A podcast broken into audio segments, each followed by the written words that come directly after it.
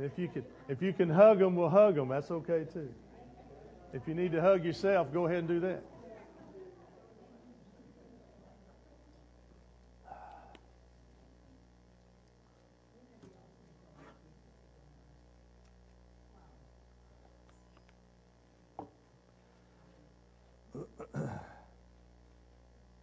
Been in a series, theological series, I guess it would, somewhat theology, but we're talking about God, I, God, am, and we've looked at uh, several of his attributes, his greatness, trying to describe him, omnipresence, he's everywhere, his omnipotence, he is all powerful, his omniscience, he knows everything. But you and I ultimately understand his greatness and especially his love only to the degree that we experience that love. You see, great love can only be felt and known if you experience it. Amen? I mean, when I married Cindy, I didn't have any idea what great love was. 35 years into this thing, I'm learning more every day of what it is. Uh, when she sees Braden and Kelsey, I understand that great love. There's just something about grandkids and grandparents, isn't there? I'm loving it, loving every minute of it.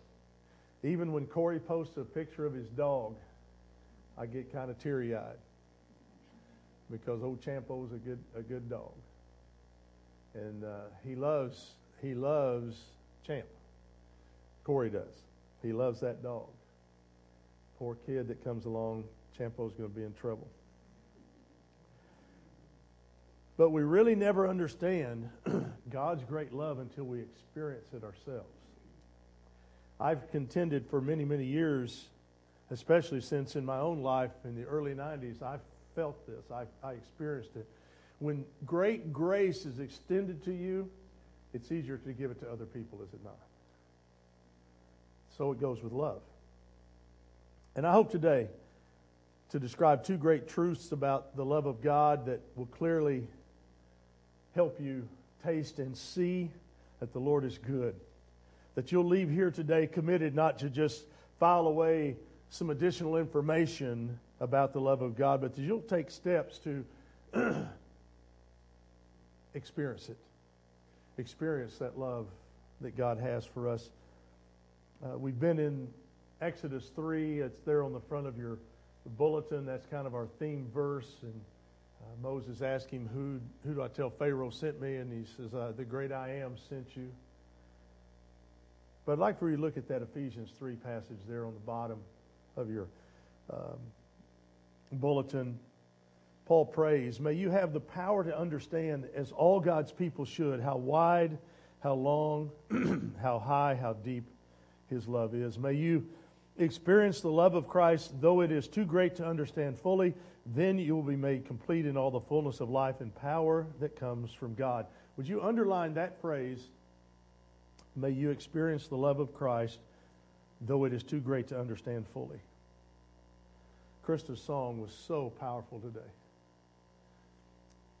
His mercy, His mercy, His mercy. Wow. So, see, my prayer today is that we would understand that these two truths about God's love and, and, and not only understand them, but we would then take whatever steps we need to experience the parts of God's love that we don't fully understand. So let's go ahead and get into our notes on the inside. The first truth about God's love is because God is all loving, I can experience God's love personally. I can experience God's love personally. It's a lot easier for us to believe that God loves the world than it is that God loves me personally. Because we begin to listen to the voices of Satan who says we're not worthy. We're not worthy. And you know what? We're not. we're not worthy at all. In fact, you and I are pretty worthless people, except for this. This makes us awesome. This makes us worth more than you could ever hope. That cross, and we'll celebrate about that resurrection next week, but that cross is where Jesus is going this week. Today, in history, he's riding into Jerusalem on the back of a donkey, and they're praising him. Only a week later to kill him. wow. I can know God's love personally because we've developed all these false beliefs about God's love that we've gotten from people all around us, from the media, from other religions, and these false beliefs keep us from experiencing God's love in a personal way. So today I would like to look at the Bible and try to strip away some of the false beliefs that keep us from experiencing that love personally.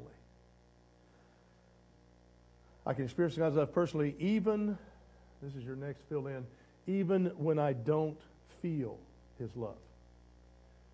I can experience it personally even when I don't feel his love. You see, the Bible, God says in the Bible that he constantly uses suffering and difficult circumstances to make me better, better prepared to enjoy eternity. Our church just has gone through a terrible thing. We will be a better church. We will be a stronger church. Uh, it's amazing, amazing what God has already done just in the last few weeks. It's been amazing to watch. I hope sometime to be able to testify to you about it. But just suffice it to say now, God is doing a marvelous thing. And I believe we're going to touch some people that we've never touched before. Because God is going to bring a victory. But these times that we go through, these difficult times, they build our character, do they not? Part of the problem with young people today is that they're not given the opportunity to work through hard times.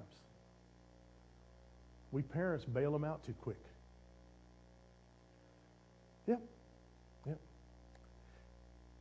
I remember when my boys turned 16 and they thought they were supposed to have a car. At 16, something magically would happen and a car would appear in the driveway for them to drive. Not just any car. Not just any car. After all, they went to Jenks High School.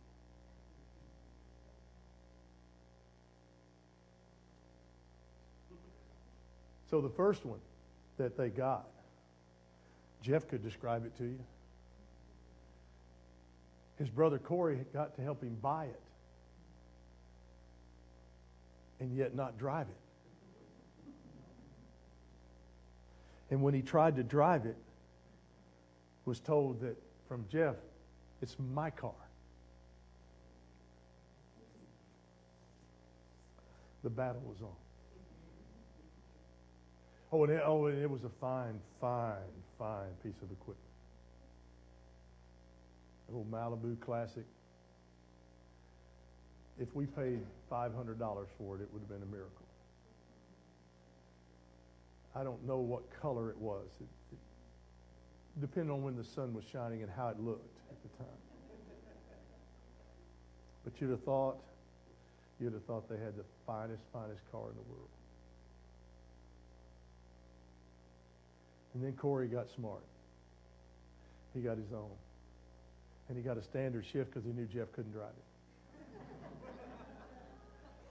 but the bad news is he couldn't either. But we learned.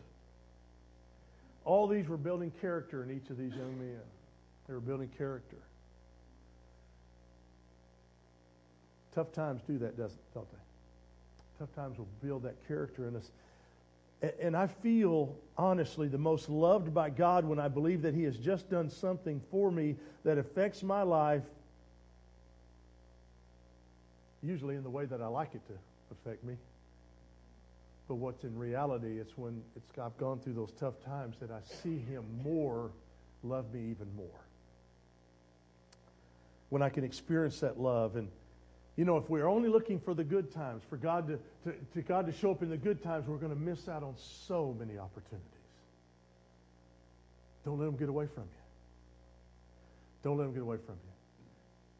When we had our first child, And as a first time parent, all of you are going to identify with me that have, have a first time child. How anxious you are. Now, dads, we had to be really strong. We had to act like everything was together.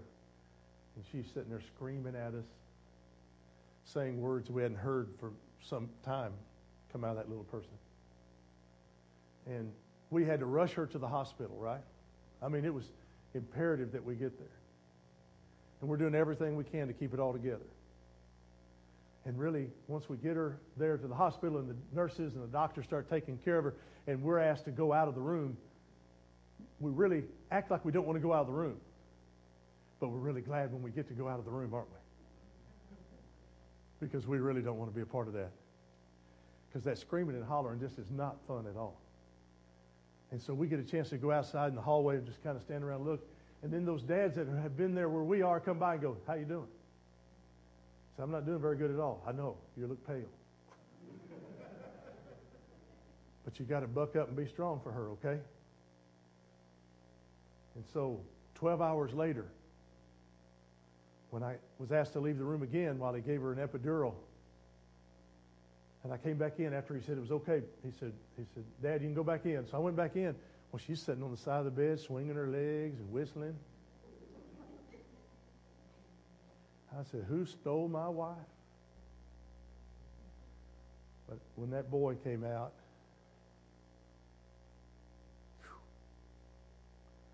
That's good stuff, isn't it?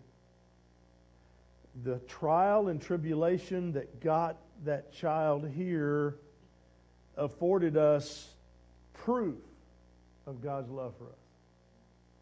Because just when I thought she was going to die, because she told me, I'm going to die. More than once, she told me, I'm going to die. And then when I realized that she's not going to die, proof positive of God's love. In fact, it's far greater than I could ever hope for. Look at Romans 8:32 there in your notes. Let's read it together. Ready? God did not spare even his own son, but gave him up for us all. Won't God who gave us Christ also give us everything else? Well, that's a powerful verse, isn't it? Powerful promise. It's really a, a an argument from the greater to the lesser. He's using logic here. It's a, tool of logic. If God gave us his only son, the greater thing, that absolute proof is, is that, and that's absolute proof that He would also give us every good thing. Because if He will give you His very best, then He will cover anything else that He'll give you. Just trust Him. Just trust Him. The proof of God's love is that He's already given us the greatest, the most imaginable gift of all in His Son Jesus Christ. And surely He'll do everything else that He says He'll do if we'll but trust Him. The Bible teaches that throughout. God won't withhold anything from us. Now, there's things that we maybe want, things that we may like, but He will never withhold the good things that we need from us. So I can experience God's love personally, even when I don't feel His love. And secondly, second fill in for you, even when I don't think I'm good enough. Even when I don't think I'm good enough. You see, we've often accepted the wrong idea that God's love is for people who are good enough, who read their Bible enough, who pray enough, who sacrifice enough to be able to hang out with Jesus. I mean, after all, those are the kind of people that He wants to hang out with. But these are not the people that God is calling to follow Him. Look at Matthew 11. Then Jesus said, Come to me, all you who are weary and carry heavy burdens, and I'll give you rest. Take my yoke upon you. Let me teach you, because I am humble and gentle at heart, and you will find rest for your soul. For my yoke is easy to bear, and the burden I give you is light. Would you notice here in this passage that Jesus is not calling the strong and the people who have it all together, he's calling the weary and those who are carrying heavy burdens. That's who he's calling. That's you and me. That's us. Because we struggle, don't we? We wonder how we're going to make the next bill. We wonder how we're going to make the next meal. Are we going to have food? We wonder can I put gas in my car? Oh, sure, it's 10 cents less than it was three weeks ago. Whoop de doo. It still costs an enormous amount of money to fill up a car with gasoline. The burdens are great. Kids getting ready to go to college. Some of you are getting kids. Some of you just put kids in college, and some of you are just getting, hey, listen, it's just money. Just remember that. It's just money. Thousands of dollars of money. It's just money. I'm going to be paying back the government till I die. And then I'm going to let my kids pay it back. It's awesome. Since they racked up the bill, they ought to be able to pay for it. Amen? Grateful I could do it. But we get weary. We get tired of carrying these burdens. Do you know what the requirement is to follow Jesus? It's not being strong enough, it's not being good enough. It's really in realizing that you're not good enough, that you're not strong enough to follow Him. So when you put your full trust in Him and His strength instead of your own, you begin to experience things that you've never experienced before. Because being good enough to experience God's love is kind of like getting cleaned up to take a bath. Doesn't make sense. Miss the whole point. God loves us not because we're good enough to be loved, because the Bible tells us that God is love, and so it's impossible for God to do anything but love us. He can do nothing but love us. The, in fact, for God to stop loving us, even for a millisecond, would, would mean that He would cease to be God. Because He loves us. And that will never happen because the Bible tells us that He's the same yesterday, today, and forever. So I can experience God's love personally, even when I don't think I'm good enough. Your next fill in, I can experience that love personally, even when I doubt. Even when I doubt. I can experience God's love personally, even when I doubt. Look how Jesus said it in Matthew 28. And when they saw him, they worshiped him. But some of them, now I want you to look at this. Some of them, what does your Bible say? Doubted. Doubted. Jesus came, told his disciples, I've been given all authority in heaven and on earth, therefore go and make disciples of all nations. And I think it's really interesting because some of them struggled with doubt. Some of them who had even seen these great miracles, some of them who had, had even seen him do these things that he had done, heard, saw people change, saw blind men see, deaf people hear, lame people walk, still doubted. I know that half the stuff that I do in my life, I mean, I, you know, I'm really over my head in some of the things that I do. I wonder sometimes, can God use somebody like me with all my limitations, all my hangups? But in this passage, Jesus is not just talking to superstar disciples who have great faith and never doubt. I mean, he gives his final command. This is what he's common, this is what we commonly call the Great Commission. And when he's giving it not only to those who have great faith, but he says specifically, some of them doubted. That should make you and me feel good. I, I, I feel better knowing that some people who saw and witnessed still had doubts. Jesus called even those who doubted to fulfill the Great Commission and to make disciples of all nations. So when I struggle with doubt, I have to remind myself it's not the size of my faith, it's the size of the God in whom I'm putting my faith. It's like when I plug in a lamp into an electrical socket. And when I plug it in, all I have to do is plug it in. And really, all I have to do is just touch the socket, and all of a sudden, great power pours into that lamp at the slightest of connections. It's absolutely amazing to watch, isn't it? And then if you stick other things in there you're not supposed to, you see other things get lit up too. That's not so much fun. But all I need is just enough faith. My point is, is all I need is just enough faith to connect to God. That's all I need to do. If I can get connected to God through my faith, whew, things are going to come alive. That's why Jesus said, a faith that's even as small as the tiniest seed can move a mountain. But it's not the faith that can move the mountain, it's the God in whom I put that faith who can move that mountain. But there's got to be a connection to God. The Bible tells us that our sin, the choice that each and every one of us makes, goes to go our own way instead of God's way, will keep us separated from Him. In fact, the Bible says that the consequences of our sin is death. separation from God here on earth and in this life and even in eternity in a very real place that the Bible calls hell is there. There's a lot of people want to write it off. A lot of people say hell doesn't exist.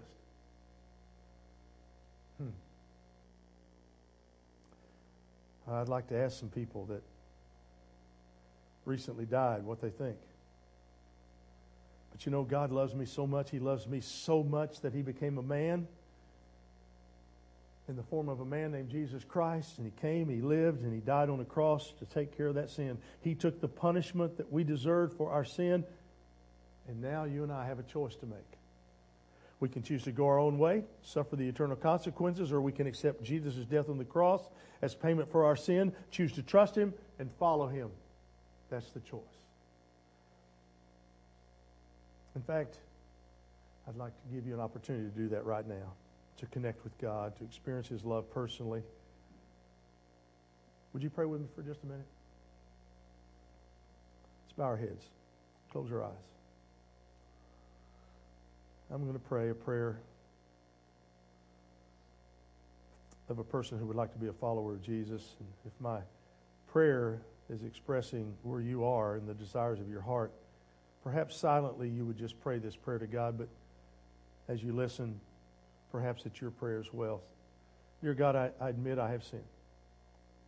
I've been living my own way and not yours, but I believe that Jesus took that punishment that I deserved when he died on the cross, and I know I cannot save myself from the consequences of my sin. So right now, I put my trust in you to forgive me, to give me the power that I need to follow you.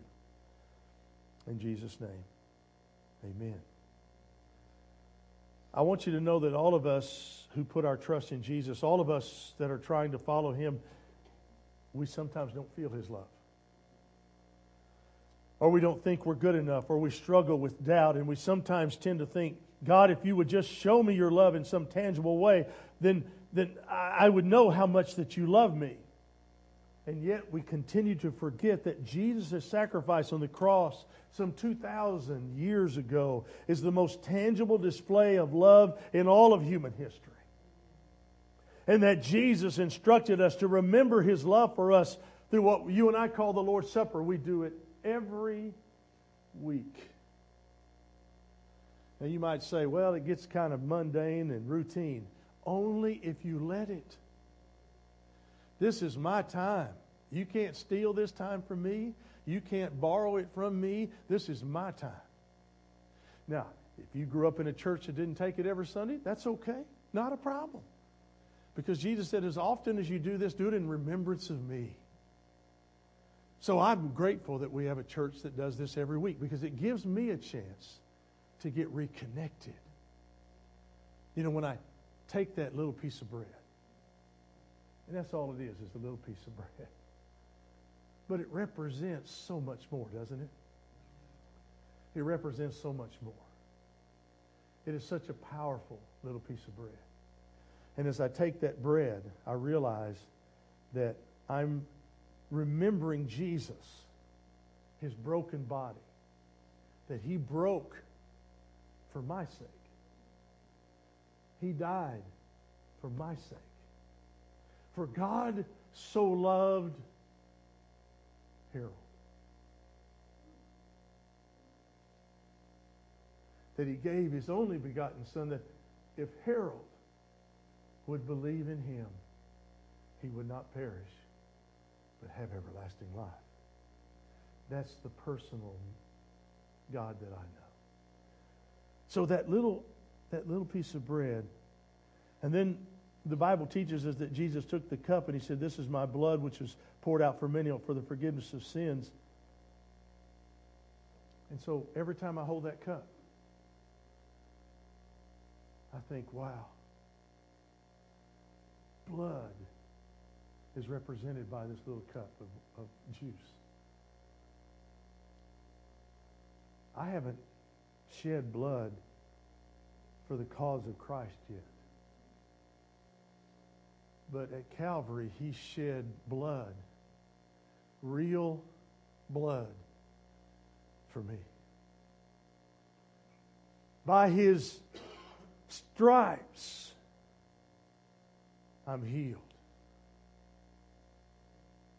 So when you take that cup and that blood was shed, oh my goodness, stop and consider what happened.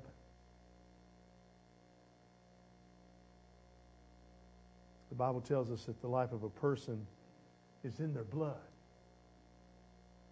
So when I trust His strength instead of my own, that's the path to real life, to trust in Him and His sacrifice.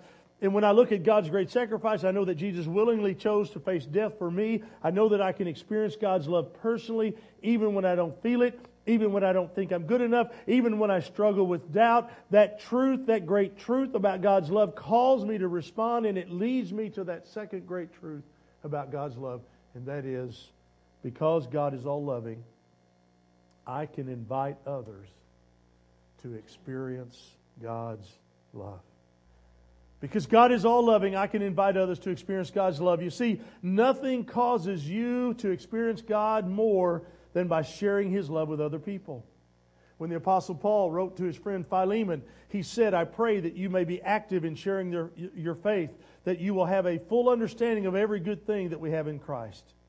We can't experience God's love fully until we are inviting others to experience his love as well. But true love is focused on others, not on myself. I think if you've been around here, you, you hear me talk about inviting, inviting, inviting, inviting, inviting. Because we can't invite enough. And I know you get discouraged about inviting people to come to church because they keep telling you no. you keep inviting. Pretty soon they'll come. and, and say it this way hey, look, if you'll just come one Sunday, I'll quit asking. They'll come the next Sunday. They'll come the next Sunday just get you to shut up if you're asking them enough. But keep asking, keep inviting. And the Bible clearly teaches that one of the primary paths through which we experience God's love personally is when we invite others to experience His love as well. And we need to remember Christ's sacrifice on the cross. And even as we do every week during communion, we need to meditate on His goodness and see creation and all that happens around us. We need to meditate on the goodness in prayer and the goodness in His Word. But if all we ever do is just read the Bible and chant over and over, God loves me, God loves me, God's loved me, then we'll grow stagnant and become self focused. And being self focused is the opposite of love. Elie Wiesel was a Holocaust survivor, and he, he said, The opposite of love is not hate, the opposite of love is indifference. I saw a 2020 program this week where the young people in Pennsylvania were the two football players yeah, are in trouble for doing something to a young girl at 16. But what I saw and what, what broke my heart were how many young people stood around and did nothing. Didn't see anything wrong with what was going on. In fact, one of the young men he said, Well, I, I didn't rape her. I didn't, I didn't rape her. Of course, we learned that from one of our presidents that he didn't have sex with that young, that young woman. You see, we've let the lines get too gray, haven't we? Sin is sin is sin. And we can try to walk away from it. We can try to just stay blind to it, but we can't stay indifferent. if you see somebody hurting, you ought to step up and do something about it. If you see somebody get run over by a car in the road, are you just going to keep walking by or are you going to go out and try to help them? Oh, I understand you might be sued. Yeah, I got it. I understand. Do you see what I'm saying? Do we care enough do we care enough? Or are we just going to keep being indifferent and say, well, somebody else will tell them? Because you see, when we focus primarily on ourselves and our experiences and our enjoyment of God's love without a healthy focus on inviting others to experience that love as well, we actually don't move toward God. We actually move away from God's love. Now, I don't know how you feel about inviting others to experience love, but I, I can find it intimidating at times. And you might think that's silly for me to say that, but it's true. Look at Colossians 4 2. It says, Devote yourself to prayer with an alert mind and a thankful heart. Pray for us, too, that God will give us many opportunities to speak about his mysterious plan concerning Christ. Pray that I will proclaim his message as clearly as I should. But notice the emphasis here that the first thing that you devote yourself to is what? Prayer. Devote yourself to prayer. If we don't devote ourselves to prayer, uh, it, it, it's just not going to go. It's not going to work. It's not going to happen. Uh, and, and, and, you know, maybe, maybe we go up to somebody and we say, hey, having a nice day? Well, listen, kind of hot out here, isn't it? And you know what else is hot? Well, hell's hot. If you don't straighten up, you're going there. Well, yeah, you know, that's, that's probably one, one approach, but I've found that most people don't respond very well when you come up and just blatantly go at it that way. Uh, we need to spend some time developing relationships with them. And we need to start praying for them. Preacher friend of mine, uh, he, he, tells a story. I, I, just love this story. He, uh, he used to work at a, at a, uh, uh, a company, and he had an immediate supervisor, and he had, oh, 10 or 11 other people that they worked together as a team, as a group. and he was challenged uh, at Easter to, to do something about his faith, and so he decided he would use Easter as his opportunity. He said, after all, you give gifts at Christmas. Why don't we give gifts at uh, Easter? So he got really uh, sharp and he, he went out and he found uh, 10 to 12, uh, not El Cheapo Bibles, but Bibles that he could uh, give as gifts, and he wrapped them up. But he wrote on the inside of each one of them a personal note to each person uh, that he was going to give the Bibles to. And so he go, gets to work and he puts them in the mail slots for each of the uh, co-workers that he's got there, and he, he, and he thought, you know, I bet my immediate supervisor, when he gets this, is going to come over here and fire me. I know that's what's going to happen. So he gets them all in there. He gets there a little bit early. He's riding the, uh, he rides the train into work, and so he gets there, and, and he's got this a sack full of Bibles, and you know he's got these knots in his stomach, and he's really having a hard time.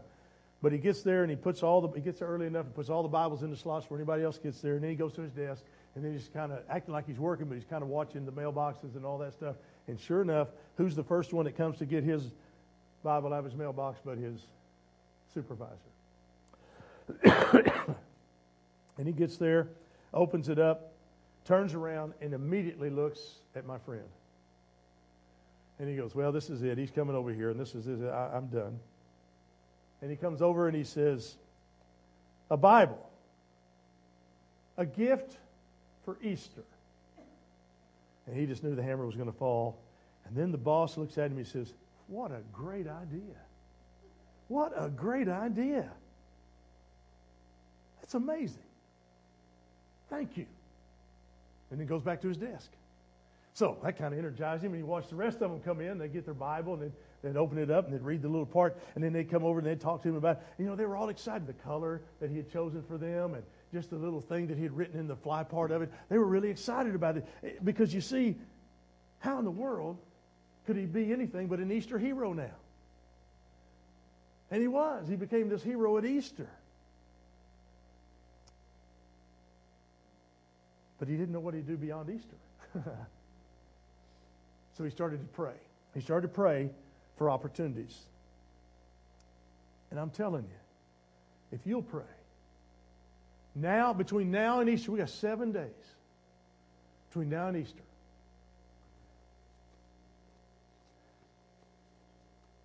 You have two cards. Hold them up. Hold them up. I'm not asking you to take 20. I'm just giving you two. And what I've been excited about is that these haven't been laying around in the church after every Sunday. I've asked you to take these and give them away. And I want you to do it again. Seven days. We're down, we're down to the wire. We're down to the, the countdown is on. I took a bunch of these to Hugo's this morning and I asked them if I could put them at the cash register. And they, they just took them out of my hand and put them up there for me. I don't know. Somebody might come. I'm hoping they will. I'm hoping Hugo's, I'm going to pray for Hugo's to close next Sunday. So that somebody will come to church down here, just down the street.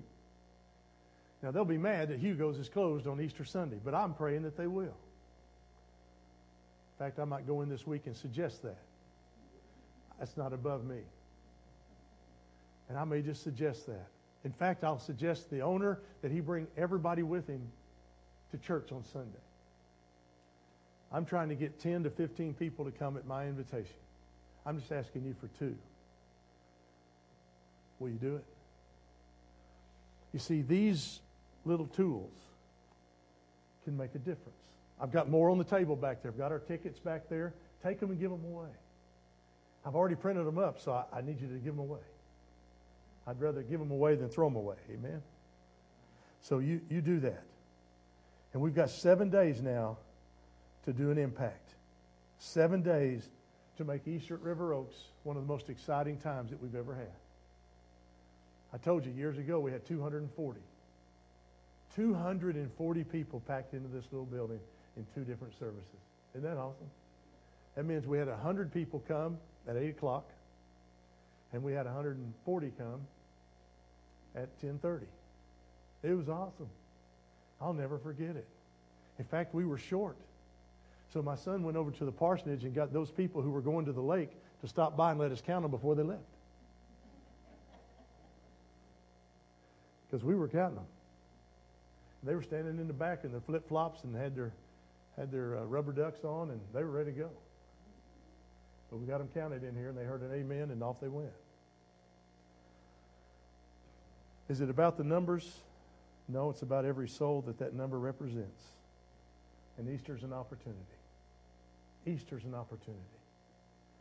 So let's take advantage of that opportunity that God has given us. And as we close, let's pray together. God, you know, you see my doubts and our doubts. You know the fears in the hearts of every person that's sitting in this room this morning. And God, I've had them hold up these cards. And I just want to ask you to help us this week pass some more of these cards out. Help us to pray for, for an opportunity to share our faith with somebody that we invite to church to join us Easter Sunday. Help us to be alert when you give those opportunities and when you begin to answer that prayer. And God, I'm praying that as each person comes in next Sunday, they will introduce to me two to three people that they brought with them. And God, I just want to thank you ahead of time. Because I think you're going to do something marvelous and great and exciting. And we're just going to sit back in amazement and watch what you do. And it's going to happen right here next Sunday because of the invitations of your people in this church. And God, I know there's people in this room that are struggling in their life. I know there's people in this room that the burdens are heavy. Would you bring release? Would you bring peace? There'll be people in this room who don't know you, never have claimed you as a Savior. Would love to study and teach them, help them understand. Might be another group of people in this church, in, the, in this room who want to join this church and make this church their home and call it home. There might just be someone in this room that needs to come up, get on their knees, and call out to you. Whatever need is prevalent, whatever need is in their heart and in their life, would you respond to them, through them, as we sing this invitation in Jesus' name? Amen.